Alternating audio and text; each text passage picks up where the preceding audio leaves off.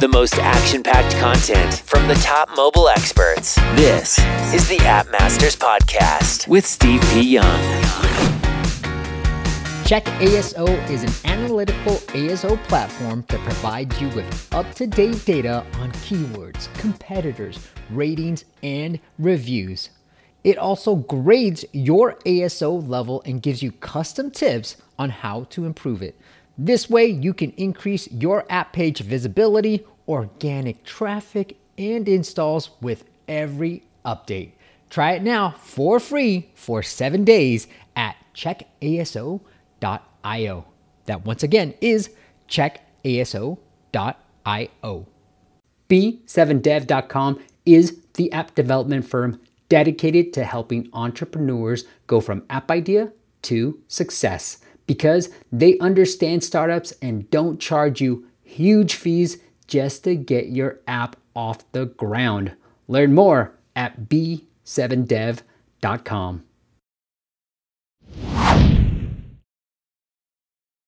The one thing I want to get into is you've gotten so much love from Apple, you've gotten so much press out of it too. And a lot some of these questions are about like how do you go about launching an app? So you want to walk us through some of your launch strategies? Sure. Um, so historically, you know, we were just talking about like differentiated distribution edge. I think historically, I've really seen my ability to get press and get featured by Apple as that differentiator. Like, it's going to help me launch my app into um, a larger audience right off the bat. Um, even for me, with really great contacts, that has gotten harder and harder over the years. Like, you know big sites don't care as much about um, apps anymore you know like techcrunch isn't writing about individual apps unless it's just something really interesting. Um, but but the way i've done that in the past is is really just getting good at storytelling. So like you know if you if you go back and search weather up and then weather atlas before that it was in like techcrunch and the verge and big sites like that um, because i found compelling stories to tell. So like when weather Atlas, which was we just rebranded it to Weather Up, but it launched as Weather Atlas. Um, when we were releasing that in 2017, there were rumors of the taller iPhone 10. And so I positioned it as and told the story around like we are building this app for the future of devices. And it's really, it wasn't like I just was BSing. Um, so that's Weather Up. If you search Weather Atlas TechCrunch, it'll it'll it'll show you the original launch in 2017. And so the I positioned it as like we're building this app for the future, and it really was true that. And I, it says what designed for iPhone 8 because we didn't know it was going to be called the iPhone 10. Everybody just thought the tall iPhone was going to be called the iPhone 8. Um, but but I told a true story. So I wasn't just like BSing or like writing a narrative. Like we saw the rumors and we built an app around thinking about vertical space not being a constraint and mm-hmm. and how would you develop how would you design a weather app where vertical space is a lesser constraint and so if you scroll up you can see that like we built it where you can see the the um, radar and the weather mm-hmm. map and the data in the same pane and it's a card interface where you can swipe it up and down and so then we built this and then we told the story like hey we built this for the iphone 8, iPhone 10. And that's interesting, right? People want to like iPhone, the rumors around the iPhone 8 and 10, that uh, uh, around the iPhone 8 were really hot at the time. Everybody's talking about what's Apple going to do. Leaks were happening and everything. And so I found a compelling story that was true because I, I, don't like you're not going to get very far like BSing a story and trying to pitch it. But like if you find something that's going on and have a compelling story to tell around that, you can get that kind of attention. And then, then that second one that um, that other post that you were showing on TechCrunch was another story around um, just creating a really differentiated feature. So we launched um, calendar events in your weather feed, and so that was like a really unique feature mm. that hadn't been seen. And so when you have a daily driver weather app, um, and you introduce something that's really unique, like it, it, can get attention because you're telling a unique story that people actually care about because they care about weather apps. Um, so so my advice would be to look for those interesting stories that you can tell and then um, find ways to pitch those stories around like it, around the audience and why they should care. So like if you're pitching Apple, why does Apple care? Apple cares about pushing their and you've talked about this a ton, but yeah. I'll just reiterate, but you know, Apple cares about like the new widgets in iOS 14. They're going to care about that. They're going to care about they cared about AR and pitched and featured a lot of apps around AR. They care about, you know, adopting all these technologies that they're pushing. They care about selling their devices. They care about making money via subscription. So, like being a subscription app, I think does give an edge right now for getting featured by Apple. Um, so it's like you, you think about your audience, and if you're pitching Apple, like tell them a story they care about. If you're pitching the press, tell them a story they care about. What do they care about? They care about people reading their story. They care about their audience feeling like TechCrunch is valuable and that they're not just posting random stories about random crap, but actually posting stories that people care about. So you and, and, so again, like telling a story about this rumored tall iPhone was a compelling, interesting thing that that that the writer thought their audience would want to read about. So, so, and then when you're telling a story to customers, like you need to understand in your screenshots, like what story you're telling those customers, where are they coming from, and all that kind of stuff. So, so I think that the edge there is really storytelling. And then I, I will say I've been talking to a lot of developers lately who about how getting in TechCrunch and The Verge and sites like that is probably actually not the best. Like we didn't actually do very well from those stories. Like people it's just a drive-by thing. It's a huge audience but like you just don't don't have just people see it and they're like oh another weather app whatever. Um, where i've seen developers be a lot more successful um, a buddy of mine runs an rv app and he got a ton of downloads one day. He's like dude how do i find out where these downloads came from? Like it just came out of nowhere. And turns out it was a small YouTube channel, or I don't know exactly how many, but it was a relatively small YouTube channel that you wouldn't think could drive the kind of traffic. Like he probably got more downloads than I got from a TechCrunch uh, um, um, uh, story, but it's because it was a very focused audience on YouTube that cared deeply about RVs. And this guy got on and um, talked about this RV app organically because they liked it. And so it drove a ton of downloads. So what I've been uh, talking to, especially like more like indie folks who aren't, you know, funded and don't have a PR rep who can go pitch to TechCrunch and The Verge, um, and and whether or not that's even valuable for a lot of startups is is debatable. But go after the smaller niche sites and audiences that um, that really care about your product and then tell them the story that they're going to care about. What would be your advice if you want organic downloads in a short period of time? This is specifically for games. And Sunil says it's the same thing. How do we get started and drive enough downloads in a short period of time? And I think, you know, just some rapid fire questions and then we'll get into the app audit as well. What do you think, David? Uh, I mean, organics are really tough to get. Like, uh, again, I mean, I think it, it, just goes back to a lot of stuff we're talking about. Like, find a niche that find a niche that you think you can get attention with. Um, and, and there are, I mean, there are still keywords on the App Store that that you can find and target. Like, if there are only you know four or five apps that do some specific thing, like if you can find a you know something an accountant needs that they're that they're actually going to go to the app store and search like you know accounting tool helping or whatever. Like you can there are still those niches where you can find keywords that are going to organically drive downloads but if you're in any like even reasonably competitive keyword you got to look outside of search organics. And so you just got to find a niche where you can get attention in other ways. Like you just you got to think about the micro influencers and bloggers and like you got to f- find a way to to get the attention to drive those. So so i mean that's that's uh, organics like word of mouth and things like that um, are fed by getting that attention. So so yeah you got to start with getting the attention and then and and think about and and you got to think about too like the organic funnel like why is somebody going to hear about your app?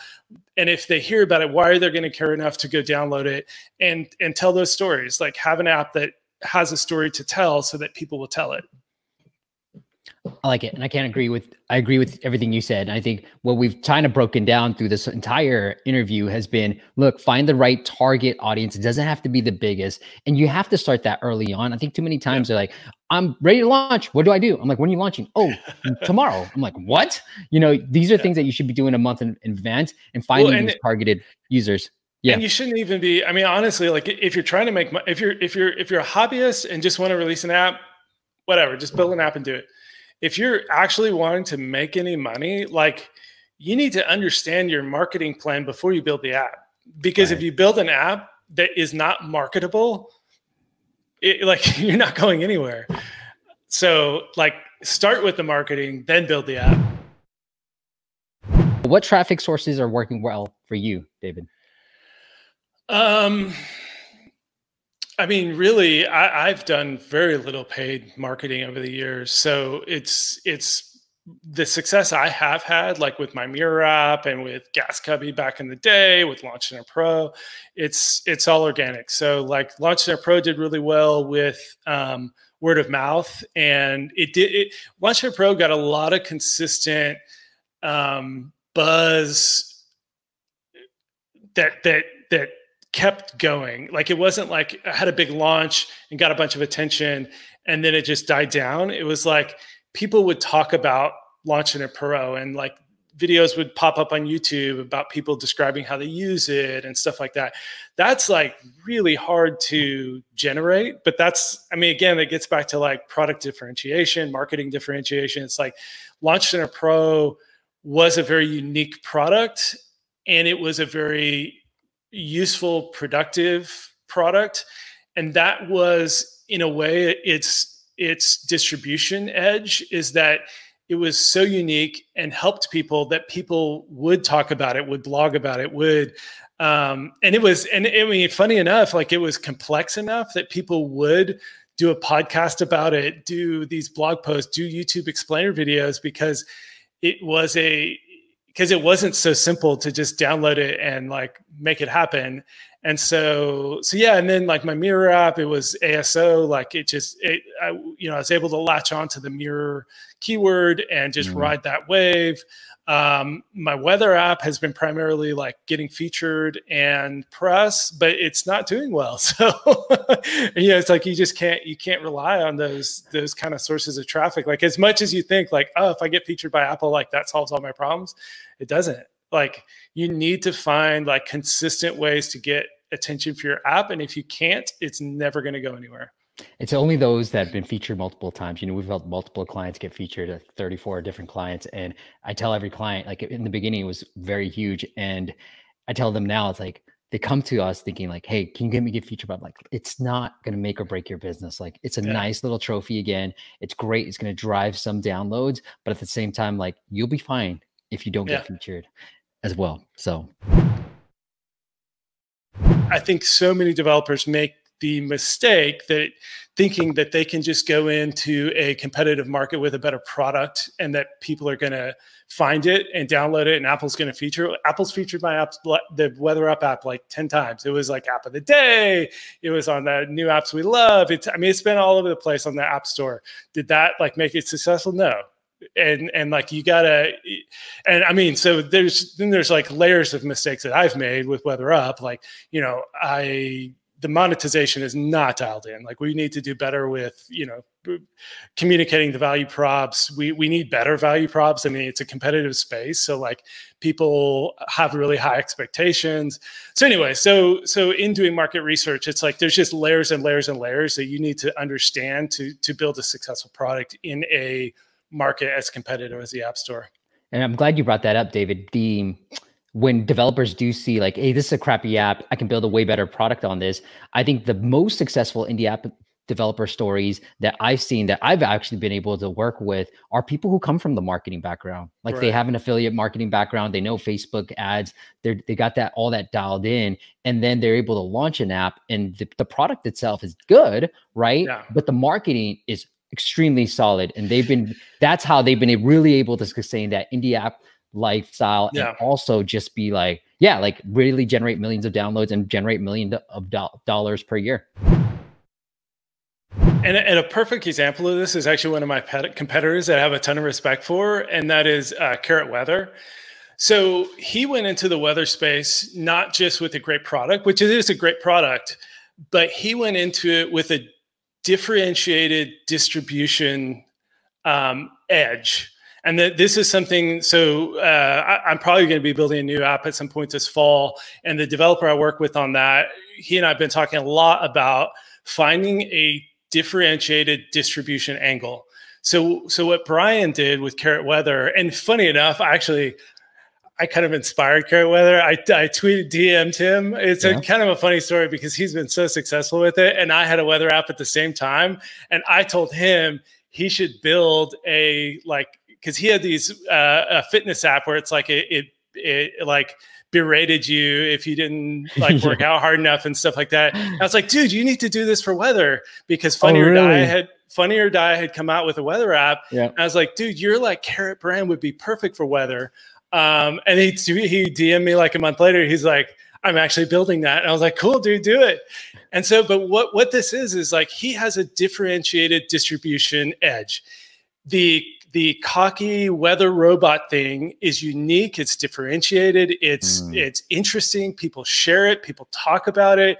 People go to the app store and search carrot weather because they want this like crazy powerful sassy weather app that like and th- but then i mean here's an important part. I say that product doesn't I, earlier i was kind of insinuating product doesn't matter but it, it absolutely matters because he actually built a great product to back it up.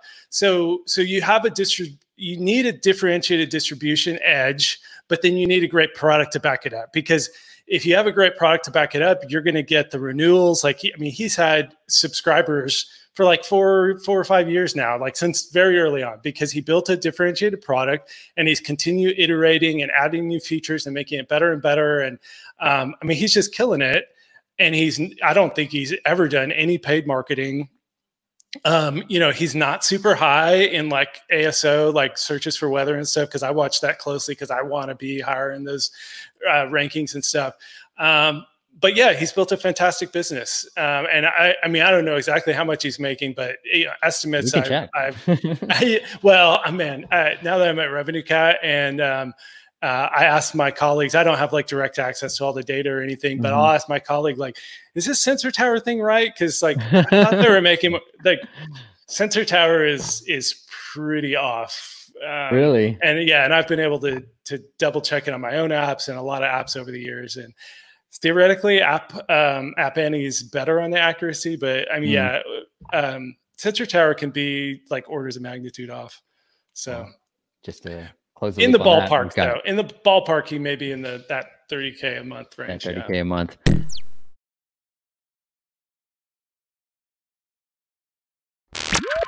Thanks for listening to the App Masters podcast. For show notes and amazing app marketing content, check out appmasters.co.